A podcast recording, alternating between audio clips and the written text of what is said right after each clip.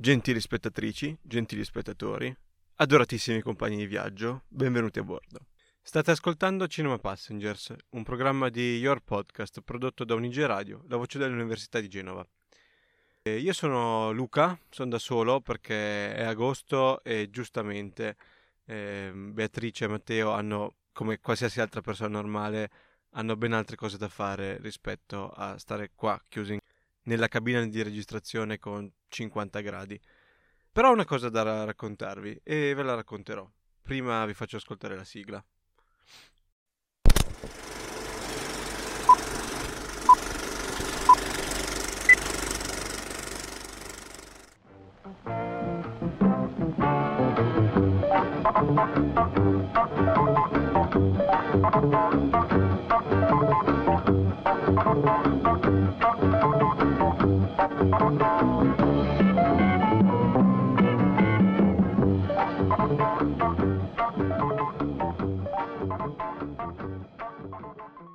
Dunque, l'esperienza di cui volevo parlarvi è quella che ho fatto dal 28 luglio al 6 agosto a Bobbio, in occasione del Bobbio Film Festival. Il Bobbio Film Festival è un festival organizzato dalla Fondazione Fare Cinema, presieduta da Marco Bellocchio, quel Marco Bellocchio che appunto a Bobbio c'è nato e da 26 edizioni organizza questo festival che ha diverse attività collaterali dell'associazione, tra cui un seminario di regia, un seminario di scrittura e un seminario di critica cinematografica. E io ho partecipato proprio al seminario di critica cinematografica, che tra l'altro ho scoperto grazie alla mia amica Mary, che lei viene da Napoli, però pensate a un negozio di animali a Salt Lake City, nello Utah. A 23 anni ha aperto sto negozio, matta totale, e non si sa come mai si è ritrovato il bando tra gli sponsorizzati di Instagram, e me l'ha mandato e il bando consisteva nello scrivere o comunque nel mandare una recensione inedita di un film italiano uscito dopo il 2022. Io non avevo mai fatto nulla non sapevo neanche le regole da seguire per scrivere una recensione, non avendo mai fatto nulla del genere. Però ci ho provato lo stesso, ho scritto qualche riga su Amanda, il film di Carolina Cavalli che abbiamo intervistato nella scorsa puntata, e l'ho mandato e incredibilmente mi hanno preso. Bobbio, tra l'altro, non è neanche distantissimo da casa mia, io abito nella ridentissima Val Borbera, mentre Bobbio è nella Val Trebbia, quindi a 2 o 3 valli di distanza dalla mia. Il problema è che per arrivarci bisogna fare delle strade che manco Annibale con gli elefanti aveva fatto quando era venuto in Italia. Però io e la mia Y del 2010 siamo riusciti a districarci tra creste e valli. Considerate che all'andata ho fatto una strada ovviamente a senso unico, nel senso che non passavano 2 macchine. Ho fatto 4 km in seconda per darvi un'idea, senza mai cambiare marcia, per darvi un'idea della bellezza di queste strade. Questo seminario era tenuto dal professore universitario e critico Anton Giulio Mancino, che si è rivelato essere una persona veramente splendida. Consisteva in 6 ore di lezioni, 3 la mattina, 3 il pomeriggio, per tutti i 10 giorni della durata del festival, talvolta intervallate da incontri con autori o attori dei film in concorso a Bobbio. Però prima di andare avanti a raccontarvi i film in concorso e chi li presentava, vi racconto qualcosina sul seminario di critica, che è stato incredibilmente interessante. Queste 60 ore non mi sono pesate mai, ve lo giuro, magari fosse così con i corsi che seguo all'università, e si alternavano tra la visione di un film oppure dei segmenti, all'analisi critica di quanto visto, oppure a vere e proprie lezioni su cosa fare, su cosa non fare, su che aspetti insistere, su cosa invece evitare nel momento in cui si scrive una recensione, oltre che vari consigli per intraprendere il mestiere, perché quello del critico cinematografico è un mestiere che va un po' reinventato, perché i critici, per come li conosciamo, stanno sparendo e non verranno sostituiti da nuovi critici perché scrivono su riviste, cioè, il cui unico mestiere è scrivere saggi, scrivere recensioni o al più selezionare film per i festival. Diciamo che questa figura professionale sta sparendo, va un po' reinventata, e quindi questo seminario è stato molto utile per avere ben chiaro il quadro della situazione, guidati da quel gigantesco personaggio che è Enrico Magrelli. Abbiamo visto il primo episodio di Germania d'autunno diretto da Fassbinder, solo di per sé è valsa tutto il seminario, quelle 2 orette che abbiamo passato con Magrelli, per quanto anche tutto il resto passato con Mancino sia stato assolutamente apprezzabile. Magrelli, che era lì in veste di critico per introdurre i film in concorso, e finalmente anch'io vi parlo dei film in concorso. Il 28 c'è stato Il Signore delle Formiche, con ospiti Gianni Amelio e lo sceneggiatore, adesso non mi viene in mente il nome. Non sono riuscito a vederlo a Venezia perché è uscito dopo che me ne ero già andato l'anno scorso, e devo dire che non è che mi fossi perso tutto sto gran film, nel senso, quando ho scoperto di cosa parlava e ho imparato chi fosse Gianni Amelio, avevo aspettative molto alte per questo film, perché Gianni Amelio è uno di quelli che nella storia del cinema italiano un paragrafetto l'ha scritto, insomma, ha un trascorso molto particolare, e appunto con la storia di Braibanti, un intellettuale accusato di plagio, quindi accusato di aver soggiogato un ragazzino per scopi ovviamente sessuali, è stato condannato, e insomma questo è stata la prima e unica condanna per plagio nella storia della nostra Repubblica, e è proprio da Gianni Amelio che questa cosa l'ha vissuta in prima persona, e mi aspettavo di più. Invece Il Signore delle Formiche è un film quasi senza cuore, abbastanza arido, c'è veramente poco di quanto si poteva mettere dentro Il Signore delle Formiche.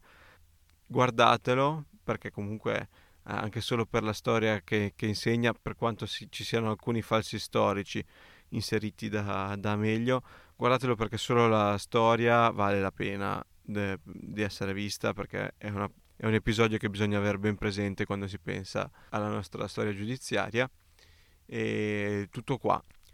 Il giorno dopo è stato il turno, il 29 luglio, è stato il turno di Diabolic, Ginko all'attacco, scritto e diretto dai Manetti Bros, e insomma, se avete visto il primo, il secondo è peggio, nel senso che il film riesce a fare perfettamente tutto quello che vuole fare. Il problema è che quello che vuole fare non funziona.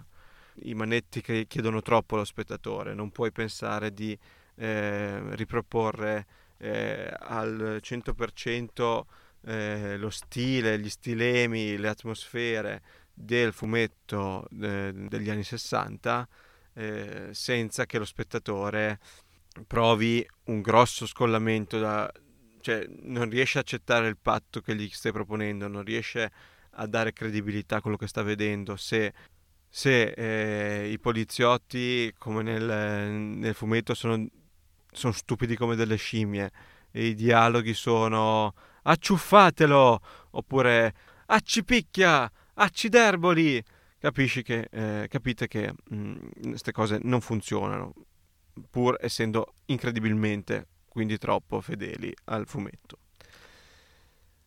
Il 30 luglio invece è stato il turno di Mia, di Ivano De Matteo. Mia, mi verrebbe da dire, tienitela, nel senso che è stato un film che ci ha fatto impazzire dalla rabbia, accolto incredibilmente bene dalla fascia geriatrica del pubblico. Allora, In teoria la trama di Mia sarebbe una relazione tossica tra due adolescenti, un adolescente e la figlia del protagonista, che è interpretato da Edoardo Leo, e un classico Maranza romano, un po' cresciutello, una relazione tossica che sfocia in una situazione di revenge porn. Quindi un soggetto molto grave e molto interessante da trattare. Purtroppo il film si può ridurre a Edoardo Leo e Riccardo Mandolini, che interpreta il Maranza, che si dicono: "Oh, mi figlia è mia!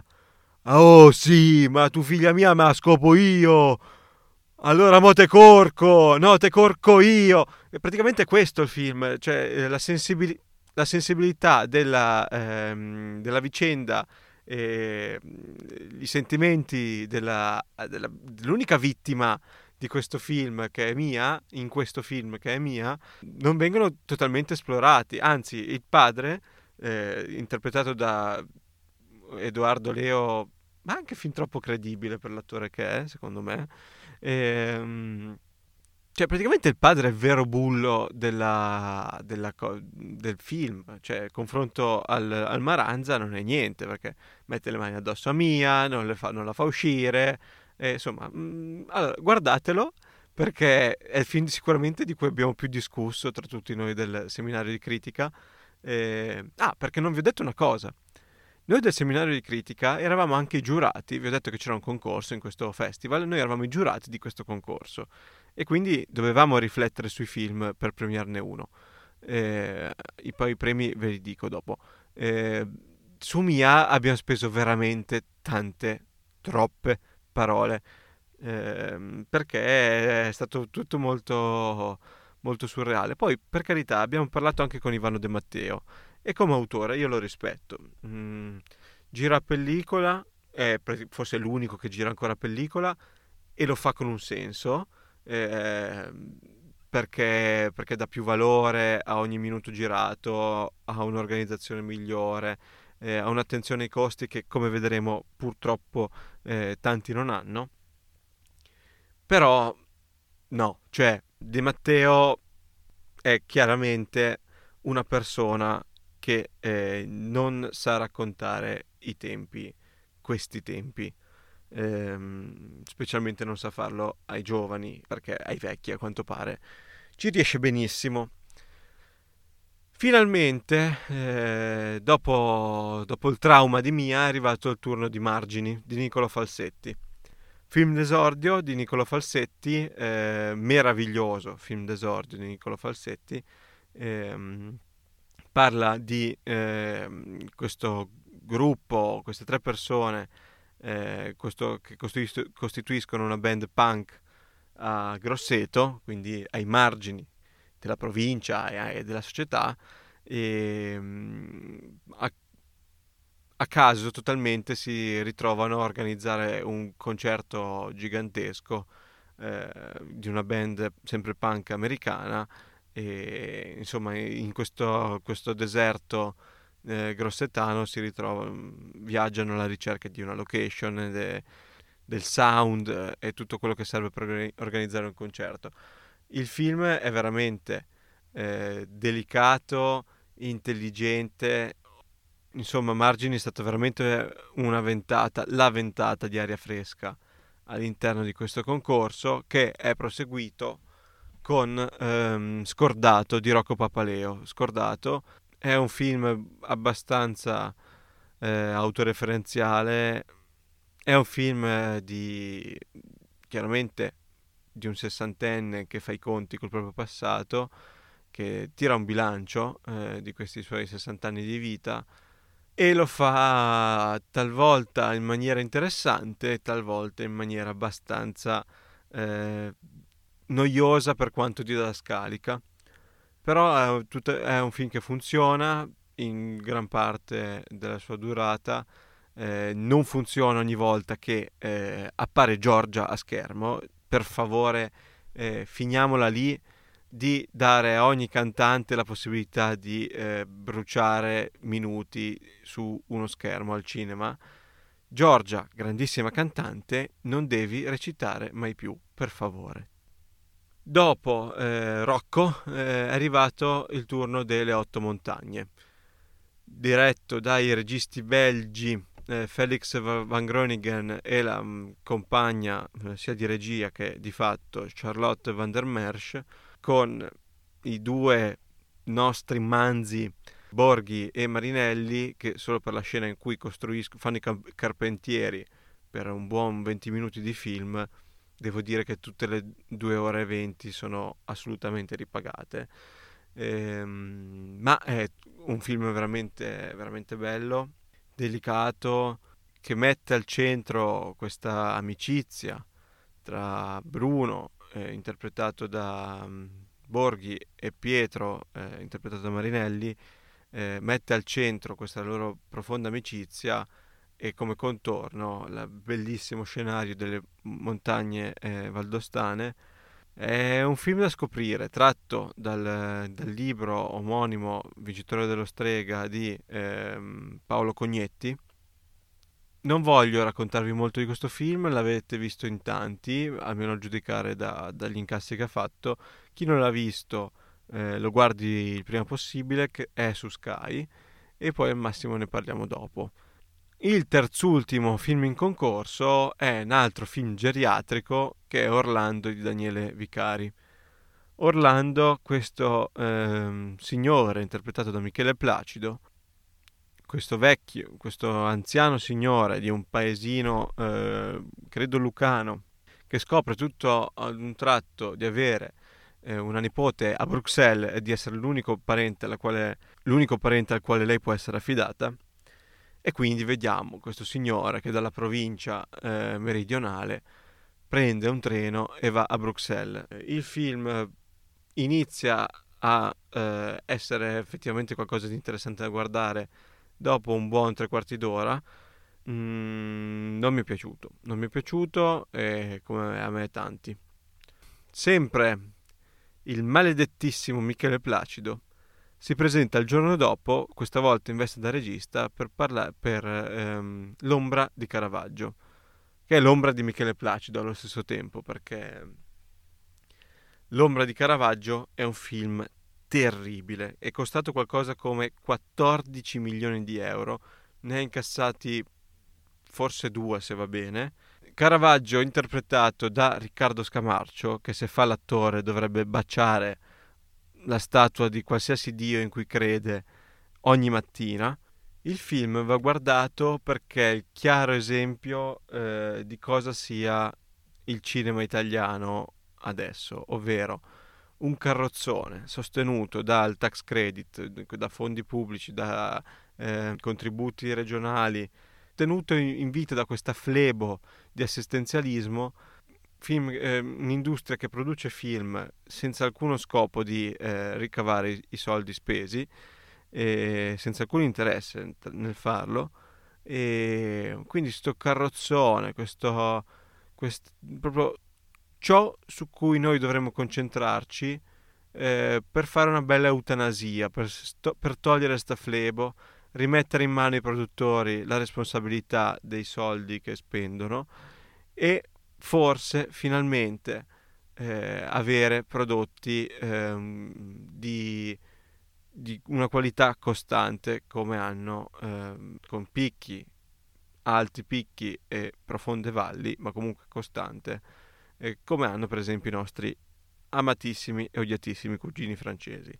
Quindi L'ombra di Caravaggio veramente un supplizio, se non vissuto come l'abbiamo vissuto noi, nel senso che praticamente piangevamo da ridere a ogni battuta. Il concorso si chiude con L'ombra di Caravaggio e abbiamo ancora 2 film. Io purtroppo ne ho visto solo uno, perché l'ultimo, mannaggia me, me lo sono perso dovendo ritornare a casa. Quindi il mio festival si è concluso con Rapito di Marco Bellocchio, che ovviamente è un film che Bellocchio stesso ha voluto tenere fuori dal concorso, essendo un concorso indetto dal suo stesso, essendo lui il presidente del festival. Che dire su Rapito? È la storia di Edgardo Mortara che attorno al 1860 venne fatto rapire dal Papa. Edgardo Mortara era un bambino, figlio di una famiglia ebrea di Bologna, nello stato appunto della Chiesa, che con la scusa, vera o meno, che in realtà Edgardo è stato battezzato da cristiano, così come altri bambini, come vedremo nel film, venne prelevato dalla Chiesa e allevato come in una sorta di collegio all'interno del Vaticano. Menziono solo il cast perché il cast è veramente... recita a livelli incredibili, ha delle personalità pazzesche, perché a partire da Paolo Pirobon che interpreta Pio IX, Fabrizio Gifuni che interpreta il cardinale inquisitore di Bologna, Fausto Russo Alesi che è un attore immenso che interpreta il padre appunto di Edgardo, interpretato da Leonardo Maltese, diciamo l'amante di Braibanti nel Signore delle Formiche, Filippo Timi, Barbara Ronchi, ma in tutto il cast è di una qualità assolutamente altissima. Filippo Timi, tra l'altro, essendo presente anche per le Otto Montagne, è stato diversi giorni al festival ed è matto come un cavallo, nel senso, lui, non so se lo sapete, è cieco, non ci vede, e balbetta. Tra l'altro fa l'attore, quindi... Il fatto che faccia l'attore è tutto un programma, nel senso dice già tantissimo della sua personalità immensa. Lo vedevi girare per Bobbio con il suo Corgi, Tarquinia, inseparabile, se lo portava anche sul palco, se l'è portato anche nell'auditorium dove facevamo le lezioni quando l'abbiamo incontrato. È veramente fuori di testa, è un personaggio che vi consiglio di approfondire per tutto quello che riguarda il non cinema, nel senso guardatelo, seguitelo, cercate di vedere sue interviste o cose del genere, perché è veramente una persona incredibile, di un'energia incontenibile.